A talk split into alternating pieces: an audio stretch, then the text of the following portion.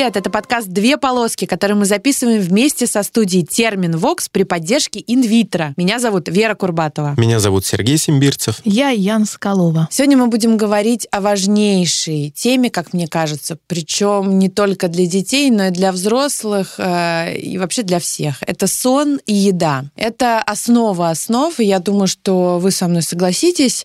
От того, как мы спим, и от того, как мы едим, зависит все. Я даже не хочу вам говорить, скажи скажи мне, что ты ешь, и я скажу, кто ты, или скажи мне, как ты спишь, и так далее. Но, слушайте, шутки шутками, это правда все очень важно. Правда в том, что, конечно, без депрессии мы можем обойтись, а спать и есть нам точно нужно. Так что это тема, которая нас никогда не покидает всю нашу жизнь, мы при ней. Я как раз хотел тоже ворваться, сказать, мы про сон и еду родителей говорим, или все-таки детей? А то мы все время так во множественном числе. Ну, сон важен всем, а если говорить про молодую маму, маму, то, безусловно, или там молодого папу, в общем, короче, новоспеченных родителей, а, то, конечно, им э, очень важно высыпаться, и очень важно не, не зависеть от ребенка. Пусть лучше ребенок зависит от родителей. Питаться тоже важно. Я помню, когда у меня только родился ребенок, э, мой первый, я так была увлечена своим материнством, в такой была эйфории, что я вообще забывала есть.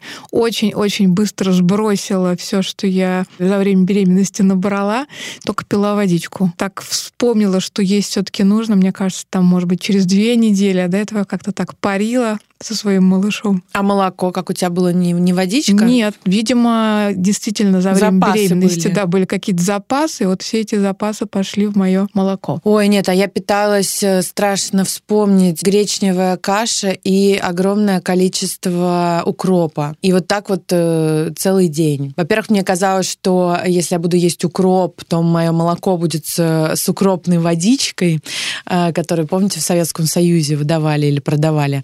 А, и тогда у малыша будет э, лучше животом, а гречневая каша, к ней тоже не придерешься, очень диетическая еда. Но это к тому, что мне просто казалось, что нужно сидеть на диете, если я буду есть шоколад или апельсин или, не знаю, что-то еще, то у ребенка будет аллергия. Но теперь, ты вот не надо на меня, Сережа, так смотреть, я знаю, что это полный бред. Ну да, можно есть все, что естся. Каких-то особенных э, ну, Где вы были со своим нет. подкастом 10 лет назад? Да-да-да-да, согласен. Тогда и подкастов не было. Да, ну, но надо самом... сказать, что я и тогда ела все подряд, даже и до подкаста, потому что не было особенного выбора, что был, то и ела. Но у меня это было 10 лет назад, а у тебя было существенно раньше. Ну, безусловно. Я несколько раз э, рожала детишек.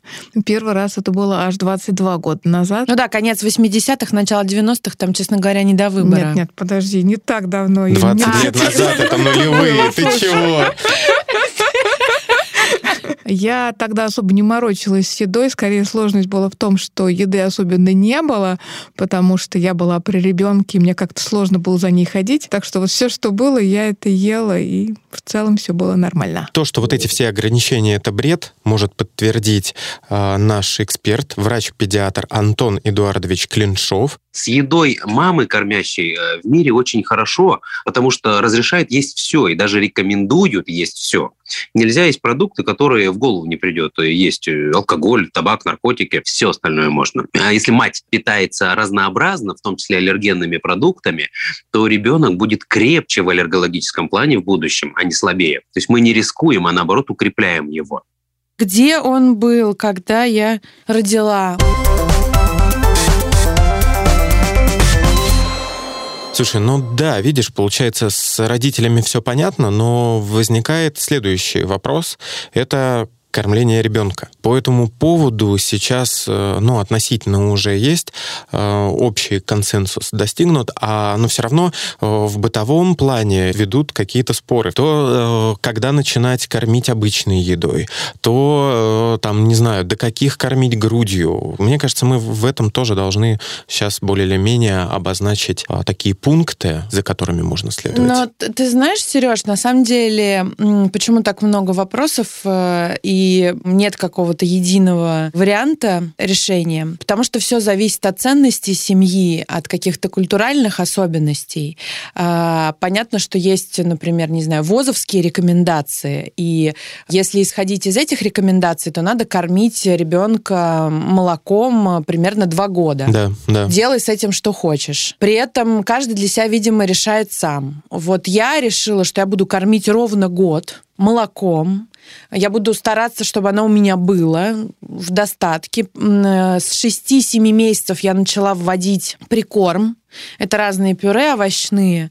А, но вот, например, чего я не делала и сделала бы сейчас, я как-то не сажала ребенка за общий стол с тарелкой и вот с кусочками еды. И мне кажется, что у меня ребенок мало играл с едой, щупал ее, трогал именно вот со стола, да, какого-то взрослого. А сейчас, например, ну не то чтобы тренд, но считается, что, конечно, ребенок должен э, сидеть э, со всеми взрослыми, со своей собственной тарелкой, ложечкой, вилочкой. Он должен тоже иметь такую же еду, как и у всех. Он должен ее, не знаю, трогать, разливать, делать с ней все, что угодно. И это э, нормально, и не надо бояться, что вот как можно играть с едой, э, это же все в мусорную корзину. Слушай, ну я вот по доказательной немножко хотел базе пройтись по поводу как раз грудного вскармливания, исключительно грудного вскармливания до 6 месяцев. Какие плюсы от этого будут? Будут. Это плюсы профилактика инфекции среднего уха, потому что когда ребенок начинает сосать молоко, а, да, за счет вот этих вот всех движений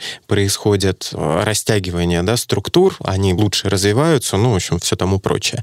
Дальше инфекция ЖКТ, ну, логично, да, ничего лишнего не попадает, они не возникают. А вот. Еще из таких классных вещей это инфекция дыхательных путей, тоже профилактика. Всяческие, ну, плюсы инъекция для матери тоже есть в виде э, профилактики рака молочной железы. Ну, в общем, на самом деле вот 6 месяцев это уже прям вот базовая-базовая вещь. Но опять-таки я хочу сказать, что это не значит, что по какой-то причине, если невозможно, да, грудное вскармливание, что это все, пиши пропало, ребенок много чего потеряет и не разовьется нормально, как э, планируют э, родители. Нет, да, есть смеси, они, конечно, отличаются по составу, потому что мы, к сожалению, ну, мы, я имею в виду человечество, не достигли еще того уровня, чтобы полностью заменить э, грудное молоко. Но все-таки они все с каждым годом все приближаются и приближаются к этому составу. Ну а давайте тогда прям сразу и спросим у нашего эксперта из клиники инвитро, врача-педиатра Максима Витальевича Тисленко, чем же отличается состав грудного молока от искусственного? Смеси для кормления грудничка адаптированы по содержанию микроэлементов, основных нутриентов, то есть белков, жиров и углеводов, и насыщены таурином, белком для развития центральной нервной системы. То есть полной замены грудного молока нет. В последнее время основные производители адаптированных смесей э, пытаются насытить их иммунопротекторами, но они же сами признают, что идеал грудного молока для них недостижим. На самом деле меня этот вопрос всегда мучил, потому что э, какого-то точного ответа у меня не было.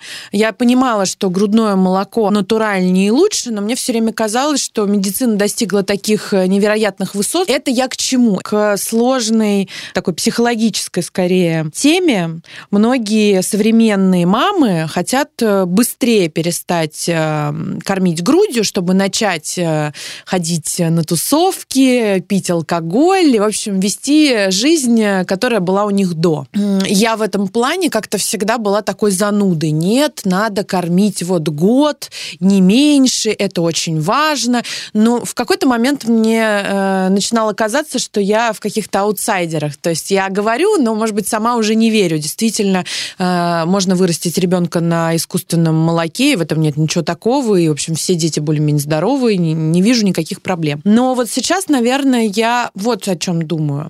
Ну вот ты 30-40 лет живешь так, как ты хочешь. Ну можно годик потерпеть и не попить любимых коктейлей. Ну вот, вот правда, серьезно, это же какой-то эгоизм высшей степени. Ты даешь ребенку то, что ты можешь ждать. И грудное молоко, мне кажется, это вот э, одна из тех вещей, которая физиологически так придумана, что как-то странно от нее сразу отказываться. Я понимаю, молока может не быть. Я понимаю, есть какие-то разные ситуации, при которых маме нужно вы выйти на работу через три месяца, ну и так далее, тому подобное. Но если все возможности есть, ну почему не, не кормить? Ну это вопрос такой риторический. Я сам этого не понимаю, потому что, ну, сейчас действительно доказано, что это огромная польза. Зачем? Уж не говоря о том, что мы это обсуждали вот в выпуске про экономию, что это даже дешевле. Ну, не знаю, правда не знаю.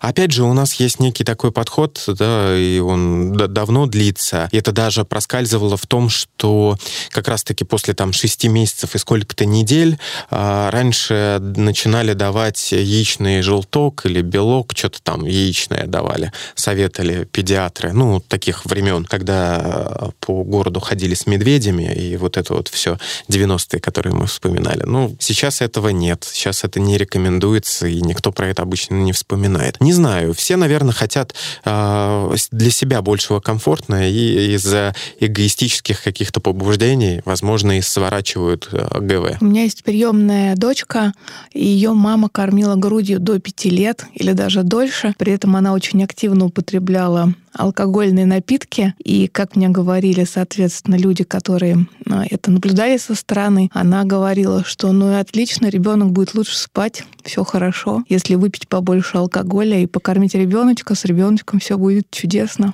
Ну, давайте даже не будем э, эту тему э, обсуждать, не давая сразу ответа. А, доказательная медицина, но и вообще, я бы сказала, мировые рекомендации говорят о том, что на протяжении беременности э, не должно быть ни капли алкоголя. А когда ты кормишь, да, возможен бокал, э, но и э, тут врачи предостерегают и рекомендуют не употреблять алкоголь. Но есть такая замечательная вещь, как молокоотсос. Просто после того, как ты принимаешь алкоголь, должно пройти там 8 или сколько-то там часов, да, 8-12 часов, а пока из эм, организма не, не выйдет э, э, все вещество, вот, и можно снова кормить. Э, но вот эта история про ребенок крепче будет спать, на меня, конечно, немножечко пугает. Нет, если речь идет о там бокале или, может быть, пол бокала, это ничего. Но вообще, если злоупотреблять, у ребенка активно в этом возрасте развивается мозг и все остальное, да и вообще все. А возникает ли у ребенка при этом какая-то зависимость от алкоголя, если мама так активно употребляет? Там вообще, в принципе, нарушается физиологическое развитие, нейрончики друг с другом не связываются, поэтому здесь тяжело говорить о том, что это будет какая-то предрасположенность и зависимость, когда здесь будут ну, немножко другие повреждения изначально. Поэтому нет, алкоголь а, нежелательно, да, либо, ну, в крайнем случае, действительно говорят, типа три часа нужно сделать э, перерыв перед тем, как проще вообще не употреблять. Ну и, кстати, э, Вера заговорила про молокоотсос. Я просто еще хотел сказать, что даже если это, ну, скажем так, э, на молоке ребенок ест, то все равно желательно э, его получать из груди, а не э, из бутылочки. Потому что это абсолютно разная механика питания. И, э, допустим, из бутылочки это по факту просто языком перекрывание ну, отверстий, из которого льется молоко, и а, все, что нужно ребенку, это ну, вовремя перекрывать и проглатывать молоко. А когда это грудь, это сложнее намного процесс. Большая работа. Да, большая работа, и ну, она как раз и вот и дает те самые плюсы в виде всяких профилактик заболеваний и все тому прочее. Ну, видимо, как-то еще и развивает ребенка, потому что надо еще постараться, чтобы это молоко конечно, вытянуть. Конечно, да, да да. Меня как-то вот э, немножко озадачили верены слова про то, что маленького ребенка надо сажать за стол со взрослыми, на собственный стульчик, за собственную тарелочку, потому что, честно говоря, ни у одного из моих детей не было стульчика и не было тарелочки. Он всегда сидел у меня на коленях, вплоть, не знаю, лет до трех, наверное. Ну да, но здесь, видишь, он же все равно сидел. Еще в том числе э, разговор о пищевом интересе. То есть, да, в принципе, когда начинать что-то еще дополнительное давать, это когда а, ребенок начинает проявлять пищевой интерес. И вот эти все вещи, они как раз позволяют а, этот момент заметить и его развить. Ну, я всегда очень тревожилась, что если он начнет проявлять пищевой интерес очень активно и засовывать в рот куски чего-нибудь, какой-нибудь курицы, условно говоря, он просто подавится. И я все детство ребенка страшно переживала, что ребенок, не дай бог, поперхнется, что я буду делать. Я смотрела на картинки, где надо его переворачивать вниз головой, похлопывать. Надеялась избежать этого ужаса, поэтому довольно долго всех своих детей кормила именно пюре, именно потому, что я боялась, что ребенок подавится. Слушай, ну на самом деле есть ряд признаков, которые вот говорят о том, что ребенку можно уже а, какую-то дополнительную еду давать. Первое это вот как раз интерес. Второе, ну не по значимости, а вообще, да, просто второе, это умение сидеть с поддержкой. То есть если раньше писалось, что а, вы можете что-то давать, когда ребенок сидит, сейчас нет, вы можете его придерживать, да, и уже что-то давать, это снижает риск подавиться. Дальше, а, по поводу страхов. В первые, наверное, месяца четыре а, ребенок, у него есть рефлекс выталкивания. Он кроме груди и там, допустим, бутылочки замаскированную под грудь, он в рот особо ничего не возьмет. Вот. И еще интересные пункты, я о них никогда не догадывался, вот пока, да, мне не, не пришлось с этим столкнуться. Это, ну, умение открывать рот навстречу ложке. Еще ребенок должен уметь закрывать рот навстречу ложке и отворачиваться. То есть тем самым показать, что он не хочет, чтобы не было вот этого пищевого насилия, которое в итоге может снизить пищевой интерес. Ну, вообще забавно, что в ребенке и в человеке заложены какие-то а, базовые движения или базовые функции, которые вот сообщают нам о том, что э, человек чего-то не хочет или наоборот хочет, хочет пить, не хочет есть. А, но я вот, знаете, о чем подумала, что все как-то стало проще и свободнее. Вот это мне, пожалуй, нравится, потому что в Советском Союзе как-то вот только так и никак. Дальше, 10 лет назад, когда я рожала, я как-то не слышала словосочетание «доказательная медицина», но при этом были, с одной стороны, какие-то бабушкины рассказы, чего делать нельзя, при этом какие-то сведения отрывочные из интернета, в общем, какая-то неразбериха. Сейчас, мне кажется, появилась легкая свобода для родителей, можно и так, можно и так, а, ну и больше, наверное, сведений о развитии ребенка. Ну да, но ведь опять же, это все сейчас э, позволяет и э, получить финансовую выгоду тем людям, которые это транслируют. И за счет как раз, скажем так, капитализма эти знания-то и доходят. А глобально, если посмотреть, сейчас на рынке куча всяких коучеров, или как там их назвать, да, специалистов по грудному вскармливанию. Сереженька, Сережа, тут напрашивается какая-то выгода после твоих слов о капитализме. Это ты про наш промокод хочешь сказать? Это я про наш промокод хочу услышать. Промокод «Две полоски» дает возможность вам получить скидку в 20% почти на все услуги в инвитро. Пользуйтесь. Роскошь. Помните, сэкономили, значит заработали. 20% это очень-очень много. Все подробности вы можете узнать по ссылке в описании подкаста. И не забывайте, что имеются противопоказания. Обязательно получение консультации специалиста. И также обращаем внимание, что постановка диагноза по результатам лабораторных исследований должна выполняться лечащим врачом.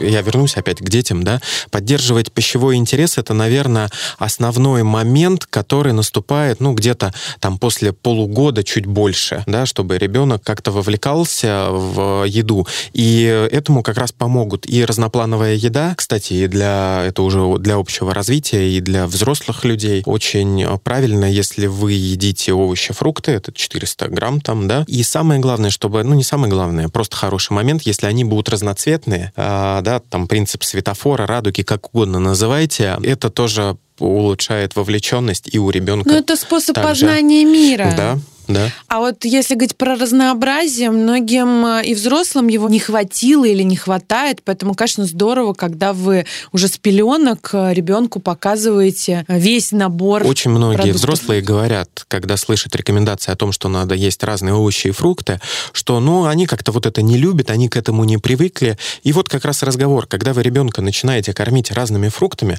во-первых, вы сами их будете есть, ну, потому что он у вас не съест, э, да, там, целое яблоко, еще Э, апельсины, допустим, полкило винограда, и вы сами к этому привыкнете.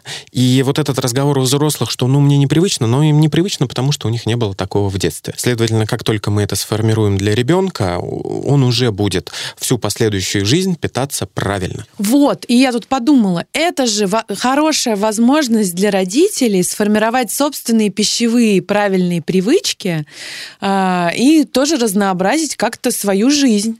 Потому что что? Скажи мне, мне, что ты ешь, и я скажу, кто ты. А, Вера говорила о том, что поразительно, что дети знают, когда открывать рот, когда закрывать рот, и кажется, как будто это такая врожденная программа, да, что ребенок хочет есть, не хочет есть, и это хочет, это не хочет. Но я вот по своим приемным детям вижу, что это на самом деле совсем не врожденные программы, и что на самом деле дети, которых кормили по режиму, но без всякого учета их особенностей и без всякого предложения выбора, да, отдавали им то, что давали, вот эти дети, у них очень нарушено пищевое поведение, они абсолютно не знают, хотят ли они есть или не хотят. Им кажется, что они всегда хотят есть, и они едят, едят, едят, пока их не начинает буквально тошнить, но и при этом они не чувствуют, что им уже не хочется есть. То есть ты видишь, насколько у человека, который вырос в такой вот искусственной обстановке, все это разбалансировано. Например, мой приемный мальчик, десятилетний, он до сих пор больше всего любит есть то, что он может держать в руке. То есть у него как-то так отложилось, что надо вот схватить и засунуть быстро в рот то, что нужно есть ложкой, ему кажется, это какие-то более опасные и сложные продукты. Он всегда будет предпочитать то, что он может схватить и побежать куда-то. И до сих пор так, да? Да, вот 10 лет человеку, и он по-прежнему хватает какую-нибудь булку, например, да, потому что эту булку он может держать и быстро засовывать себе в рот. И у меня вот девочка, ей уже 12 лет, и она с нами уже больше трех лет, но она абсолютно не понимает, когда она хочет есть, и кажется, она хочет есть совершенно всегда. Это тоже связано с тем, что когда она была маленькая, то есть ей давали еду, когда она не хочет есть, и при этом отбирали эту еду тогда, когда она еще не насытилась. И она с каким-то постоянным чувством голода жила все свое раннее детство, и она так привыкла к тому, что это чувство голода постоянное, что она уже не может понять, э, собственно, насытилась она или нет. То есть э, это на самом деле какая-то огромная тема для нее. Ты говорила про то, что у них нет этих базовых. Они были, просто их э, купировали. Собственно, теперь они не могут э, разбираться в такой, казалось бы, очевидные базовые вещи и базовые потребности. Но, с другой стороны, тема еды действительно сложная, иначе бы не написаны были книги, иначе э, не были бы диетологи так востребованы. Многие... Исследования бы не ну, проводились. конечно, многие да. взрослые люди не понимают, когда они насытились, э, они едят, потому что это какая-то социальная тоже установка. Иногда они не понимают, что они хотят, особенно если много много ешь булки или каких-то таких вредных э, углеводов, то потом ты теряешь интерес, мне кажется, к овощам, тоже у тебя появляются какие-то привычки нездоровые. Я еще вижу, что еда становится большим развлечением. Опять же, вот у этих детишек э, приемных, э, для них э, прием пищи это было главное событие. Ну, у тебя в жизни ничего не происходит. Вот ты сидишь в кроватке, но время от времени кто-то появляется и вот дает тебе эту соску там или что-то в руку. И поэтому это главный способ какие-то впечатления от жизни получать. И это тоже до сих пор сохраняется. То есть получается, что еда это наше главное развлечение. У меня ребенок, э, у которого нет э, пищевых никаких расстройств, но еда является, мне кажется, главным ее интересом. И на любой вопрос про школу, ну а раньше это был детский садик, она всегда рассказывала только про еду, что было на завтрак, что было на обед. Вот вчера рассказала, что э, продукты в столовой подорожали, причем со всеми подробностями до копейки. И еще забавно, что мне казалось, что я и так много многое разрешаю, то есть у меня нет запрета на сладкое, у меня нет запрета на какие-то там чипсы или что-то еще, что я думала, что ей нет нужды покупать отдельно что-то в столовой и в школе. Выяснилось, что, в общем, все это время она меня э, обманывала и покупала в столовой э, вот все эти шоколадки. Откуда все это в детях и почему нужно есть все время сладкое, шоколадки больше и больше, вот для меня пока вопрос. То есть э, дети не могут сами э, отрегулировать этот момент, а, и нужен взрослый, который все-таки как-то будет работать вот с этими процентами. Сколько шоколадок можно, сколько нельзя. Дофаминовая педалька. Они просто не могут остановиться и жмут на нее, жмут. Вот и все. Пара-пара-пам. Да. Но можно подумать, мы сладости не любим. Я тоже люблю. Я ребенок врачей, поэтому шоколад я просто презираю. Вот это да. Э, прям вообще. У меня детство в 90-е было, поэтому и у меня довольно-таки часто из еды был шоколад, который принес э, маме, поэтому я не люблю шоколад. А, это же как дети учителей или врачей. Всегда так я ребенок и сказал, ребенок да, врачей, а я, не, да. ты знаешь, не, сразу не поняла. Я думала, что они тебе сказали, Сережа, сладкое это вредно. И ты такой, конечно, я не буду есть. И все, и с тех пор не ешь. Не-не-не. Поэтому я как-то к шоколаду очень прохладно отношусь. Так как э, соль вредна, я перестал есть чипсы и все остальное. Вот. Ну, благо сейчас куча фруктов, а орехов, сухофруктов. Это отличные снеки, и ими реально очень здорово можно все заменить. Ну, пытаюсь я приучить ребенка, хотя сама вот ем ровно то же самое, что ты перечислил, и своим примером показываю, как разнообразно и вкусно можно питаться. Но, к сожалению, э, ребенку нужны макарошки с сыром, э, шоколадки э, и какая-то булочка. Ну, макарошки, опять-таки, могут быть цельнозерновые, и это уже лучше. Вот, да, поэтому... сыр может быть пармезан из Италии. А, ну, сыр, ладно, да.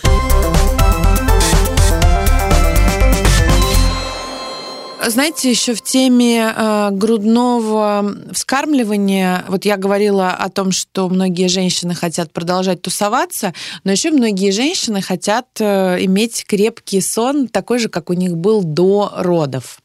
А, а известно, что на грудном вскармливании ребенок спит чуть меньше. И я это, кстати, хорошо помню, потому что, правда, три часа проходит, ребенок просыпается. Ночью, ну, максимум четыре, и все равно два раза за ночь стабильно стабильно малыш просыпается. И это тяжело. Давайте послушаем нашего эксперта, пусть врач-педиатр Антон Эдуардович Клиншов нам расскажет, что нужно для здорового сна маленького ребенка. В идеале ребенок должен либо спать всю ночь, либо просыпаться на кормление, например, ненадолго и спокойно засыпать. Но это от нас не зависит. Как ребенок скажет, так он и будет спать.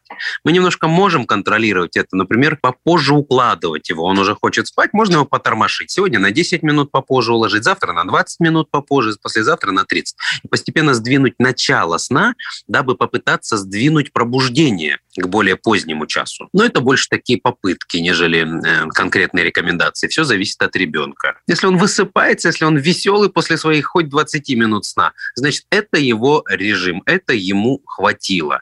На дольшее количество времени его усыпить уже проблематично будет. Вот надо сказать, депривация сна а, – это, наверное, самое сложное испытание, которое у меня было. Хотя мне было тогда вот 24 года. Ну, здесь я могу тебя и поддержать, во-первых, что это действительно, да, сложно. Давай. Да, и это, кстати, наверное, одна из основных проблем, с которой сталкиваются родители. А с другой стороны, ребенок, ну, где-то до трех месяцев спит от 14 до 17 часов. Но в и совокупности. В совокупности, конечно. И здесь очень такой хороший лайфхак.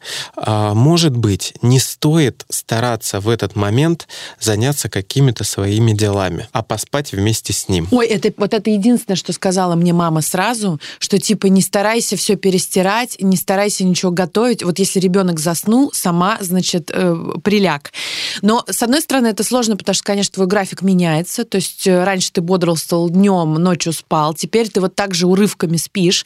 У меня был очень смешной случай, э, значит, когда ребенок только родился. Это был конец ноября. А потом уже вот как раз декабрь, дикий холод. И я э, поставила коляску на балконе и туда, в общем, на сон клала ребенка. Ну, вроде как на воздухе, и там ребенок быстро засыпает. Но чтобы не пропустить момент, когда проснется, я не могла закрыть балконную дверь, она у меня была открыта. Соответственно, в комнате был о, дикий холод.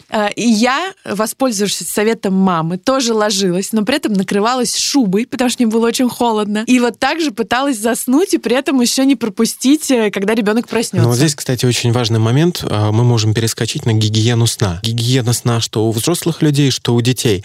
А температура комфорта, когда они спят, это 18 градусов. Это довольно-таки холодно. Они сами, конечно, должны быть в тепле, там, особенно ножки, потому что иначе не уснут. Вот, но им будет намного комфортнее. И э, если говорить про э, балкон, то в любом случае э, ребенок должен быть в темноте, да, иначе ему будет некомфортно засыпать. Да, но это вообще золотые правила Конечно. сна. Должно Ну, быть тем- темно, чуть-чуть прохладно, и никаких огонечков, мигающих вот этих вот не А должно быть. В кровати вообще ничего не должно быть, потому что это борьба с в- ну, смертью от удушения. Вот, и вообще ничего, ни бортиков, ни подушек. По-моему, чуть ли не до до трех лет ребенок без подушки спит, или до двух, я тут, простите, не очень помню. Все, ребенка оставили, уснул. Кстати говоря, ручки-ножки тоже должны быть зафиксированы, ну, не в плане, да, привязаны к кровати, а сейчас есть множество различного... Я пеленала. Ну, можно пеленать. Есть так называемые слипики. Ну, я, да, то, что вот от жены слышал, это что сам видел, то и а, транслирую. И чтобы он не, ну, он, она не дергали не ручками, ножками. ручками, ножками. Да, да, и это все помогает уснуть. Ну, если говорить про более взрослых детей и взрослых, то, конечно, перед сном не должно быть никакой невероятной физической активности или каких-то продуктов э, питания, стимулирующих э, энергичность и так далее.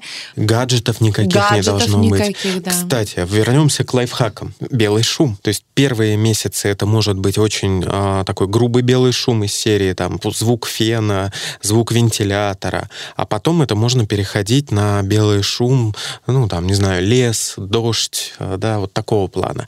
Но опять же он должен быть именно в момент засыпания. То есть либо тогда ставить таймер, да, допустим, вот он 10 минут звучит, э, мы примерно предполагаем, что за 10 минут ребенок уснет, и потом выключается. Подожди, а зачем это? А, изначально одна из теорий это то, что ребенок, находясь а, в утробе, он же слышит и как сердце бьется матери, и как а, кровь по сосудам идет, и это довольно-таки громко для него. И когда мы это включаем, это ассоциация с тем, что вот он рядом-рядом все так, еще. Так, а он не привыкнет потом э, всю жизнь засыпать под дождь? Нет, нет. Понятное дело, что это на первых месяцах, да, потом все равно от этого отходит. Но с другой стороны, вот новогодние праздники у нас есть, да, когда все вот эти вот э, поклонники пиротехники, да, и будущие, как бы сказать-то, посетители травмпунктов начинают э, показывать, кто во что гораст. Вот, и как раз, чтобы защитить от этих резких звуков, белый шум вообще отличный вариант. Но они не лучше ли петь? Мне кажется, пение очень бодрит. Мне кажется, что да, такой момент, когда хочется э, заснуть вслед за ребенком, пение может отвлечь. И опять же, петь можно, да, вот сейчас э, наблюдается такой некий ренессанс одной известной группы наркоманов «Король и Шут», да, и петь их или там, а, да, петь э, песню «Во поле березка стояла», не говоря уже о том, что петь-то придется одно и то же по кругу, а это утомит маму или папу. Давайте послушаем, что нам советует наш эксперт, врач-педиатр Антон Эдуардович Клиншов. Как он считает, можно успокоить ребенка так, чтобы он подольше спал. Стоит нормализовать семейную жизнь когда ребенок рождается, почему-то э, весь мир начинает крутиться вокруг него в семье. Я не считаю это правильным, будучи педиатром, имея троих детей. Нужно, чтобы всем было хорошо. Поэтому немножко можно модифицировать сон. Например, есть, э, я не знаю, может быть, я где-то прочитал этот, украл лайфхак. Ну, я считаю, что я его придумал. Первое и последнее кормление всегда рекомендуют педиатрии э, смесь или грудь, молоком кормить перед сном ребенка. Хоть искусственным, хоть материнским. А, а если заменить последнее кормление перед ночным сном на кашку калорийную, густую, молочную, дольше насыщение будет присутствовать у ребенка, и вероятнее всего он будет дольше спать. Поэтому я своим пациенткам рекомендую так попробовать, если он просыпается рано, в ночью. Вот видите, опять связь сна и еды. Да, вот да. никуда мы от этого ну, не уйдем, золотая связка. Да, есть еще один момент. А, советуют как можно больше контактировать периоды бодрствования с ребенком, чтобы у него не было ощущения разлученности. Тогда он тоже чтобы будет легче он засыпать. От общения. Ну, не совсем так, понятное дело. Да куда устанет? Для него же, ну, это весь мир. Какое там да. уставать?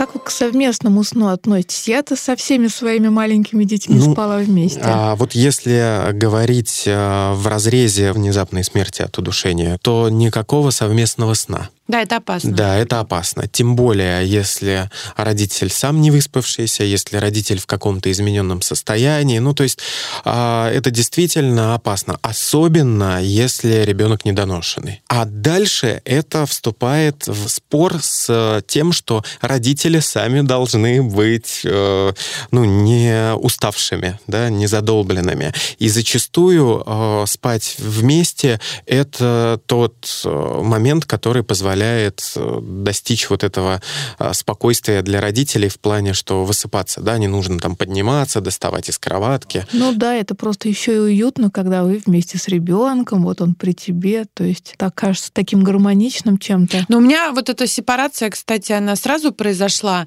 То есть я действительно ребенка кормила часто в своей же кровати, приставив кровать ребенка. А, но это была вынужденная мера, потому что я поняла, что вот вставать несколько раз за ночь, вот это вот все качание, значит, кормление и так далее, это просто настолько утомительно, что я просто уже не справляюсь.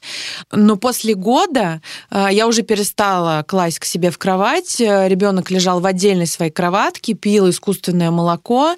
Для меня это было очень важно. Во-первых, потому что я считаю, что наше с мужем пространство, оно не менее важно. И правда, у каждого как-то должно быть э, свое место. И я не хотела вызвать у ребенка привыкание, потому что у ребенка еще нет никаких устоявшихся желаний или паттернов. И поэтому, если она привыкнет спать с нами, то потом, там, в возрасте трех лет, я просто не смогу ее оттуда убрать. Тут Ей воп... будет тяжело. Тут вопрос в другом. В возрасте 18 лет убрать из квартиры. А да-да-да-да. А ведь надо смотреть наперед. Ты понимаешь? Да-да-да. Сначала понимаю. в твоей кровати, а потом еще и. Да, после 18 в твоей жизни. Да-да-да. Ну, на самом деле, я еще хотел пошутить по поводу места. Тогда мое место это у стеночки, в нее воткнувшись, потому что у нас э, ребенок некоторое время с нами спал, и в какой-то момент она начала раскидываться то в позу звезды, то поперек, и, следовательно, э, так как я ложусь намного позже, чем жена, мне оставалось место только у стеночки. Э, вот. Я уже даже думал себе там ручечку сделать, чтобы держаться и не перевалиться на них. Ну, сейчас уже, конечно, намного лучше. Но вообще, да, рекомендации все-таки по раздельному сну. Но это опять-таки мы залезаем на территорию э, ценностей семьи и каких-то культуральных особенностей. Вот для кого-то это нормально. Ну, ребенок спит и спит, да пусть спит там хоть до 10 лет. Для меня просто было важно это все обозначить, обозначить свои границы, обозначить границы ребенка, возможно, потому что я не планировала беременность, и правда, меня как будто бы вырвали из такого процесса рабочего, где я строила карьеру, вот в какой-то сиди дома при ребенке, и вообще вот все, твоя жизнь теперь здесь. И поэтому, возможно, это даже был какой-то такой момент э, психологический. Мне просто хотелось показать и себе, и всем, что вот ничего не изменилось. Да, я, может быть, кормлю, да, я теперь как бы сплю по три часа, как ребенок, под шубой плюс 10, но все не так плохо. Кстати говоря, мы говорили о том, как можно улучшить засыпание. Еще очень важный момент — это распорядок э, дня, ну, режим дня, да, и а, всяческие там дополнительные вещи для засыпания в виде формирования так называемых ритуалов, да, их любят очень называть, меня всегда это так ну, забавляет. Или рутины. Ну, рутины, да, то есть там, если перед сном, ну, почитать книжку, ополоснуть, чтобы это было примерно в одно и то же время, чтобы ребенок уже морально готовился, да, и приглушить свет заранее. То вот все эти вещи, они помогут. Ну и не давать переутомляться, чтобы лучше вот прям по часам стараться, да, там три часа, допустим, бодрствования в начале, дальше на сон уходить. Опять проснулись, пободрствовали, опять на сон. И тогда это будет спокойнее и родителям. Да, в общем, гигиена сна, рутины, все это помогает э, действительно сформировать э, какое-то правильное отношение к, к еде и к сну, в том числе, а, и помогает родителям. Тут, конечно, иногда сложно, когда хочется пойти на тусовку, взять с собой малыша, а потом он не может заснуть. У меня такое было много раз. Но, к сожалению, у Никуда меня, от этого не деться. А, у друга была свадьба месяца три назад. И это было впервые, куда мы а, пошли с ребенком. И мы были просто шокированы тем, насколько ей было комфортно, насколько вообще у нас никаких проблем не было с переутомлением, ничего. Ну, стали уезжать домой на два часа позже, чем обычно ребенок ложится, но мы погрузили в машину, и там она уснула, и спокойно перенесли уже а, домой, тоже без каких-то этих проблем. Вот. Был очень-очень удивлен. Ну, я вообще, кстати, завидовала, наверное, и себе, и всем мамам, у которых дети, например, на улице засыпают просто вот по щелчку. У меня прям до смешного. Я находилась, например, в парадной, а, переступала... Поребрик? Я из Петербурга, да, Сережа. Видишь, как ты сразу понял. А, переступала порог на улицу, а, открывала дверь, все, ребенок засыпает. Это просто какое-то чудо. Как бы перелом этих двух сред, среда более теплая, домашняя и улица, вот и они какие-то просто чудеса. При этом мне жалуются многие молодые мамы, вообще дети не спят. И на улице спят так себе по 15 минут, и коляска не коляска. Ну, кстати Почему? говоря, так понял по последним рекомендациям, что на улице во время сна коляску нужно застопить а не ходить с ней и да не раскачивать. Да, уснул, остановились, присели.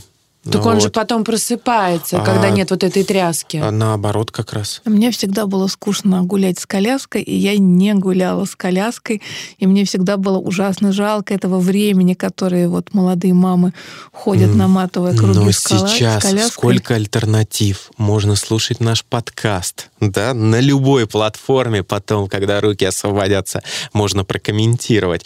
Ну, не только наш подкаст, аудиокниги, да, сейчас куча вариантов. Единственное, лекции, что, да все да, что единственное, угодно. что хочу сказать, если вы все-таки это слушаете, то старайтесь либо в один наушник, да, чтобы не терять а, связь с внешним миром, ну, либо, да, если вы там а, как-то не мешаете другим людям, то, да, в а, динамичек какой-то, ну, такой, чтобы всегда держать связь. Слушай, вот удивительно, для меня гуляние было лучшим временем, потому что ты три часа на воздухе. Я, э, наверное, тут не соглашусь, вернее, как не соглашусь. Мне было тяжело э, ставить коляску, маску на стоп, потому что сидеть, особенно если это там декабрь, извините, январь, февраль, просто холодно. А ходить бодрым шагом, наматывать круги по огромному парку, это все-таки веселее. И да, к сожалению, тогда не было никаких э, ни подкастов, ни лекций, э, ни вообще какого-то интересного контента аудио.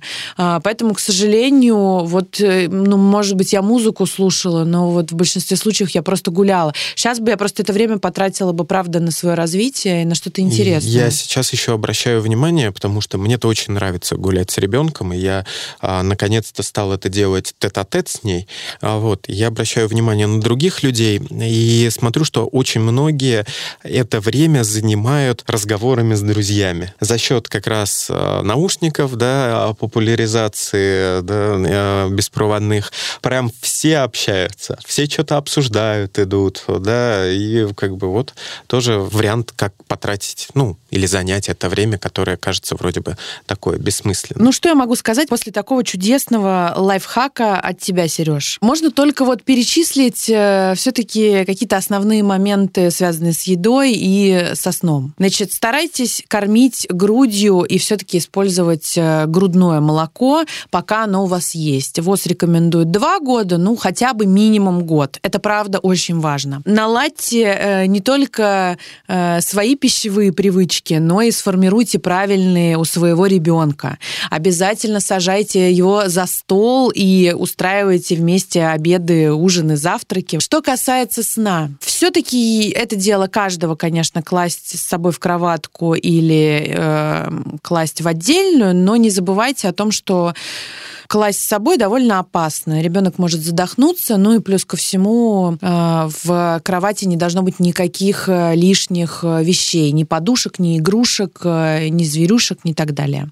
Опять-таки, не забывайте про гигиену сна и сопутствующие этому рутины. В одно и то же время лучше укладывать ребенка, перед этим, может быть, мыть его, я не знаю, там, чистить зубы, если у него они уже появились.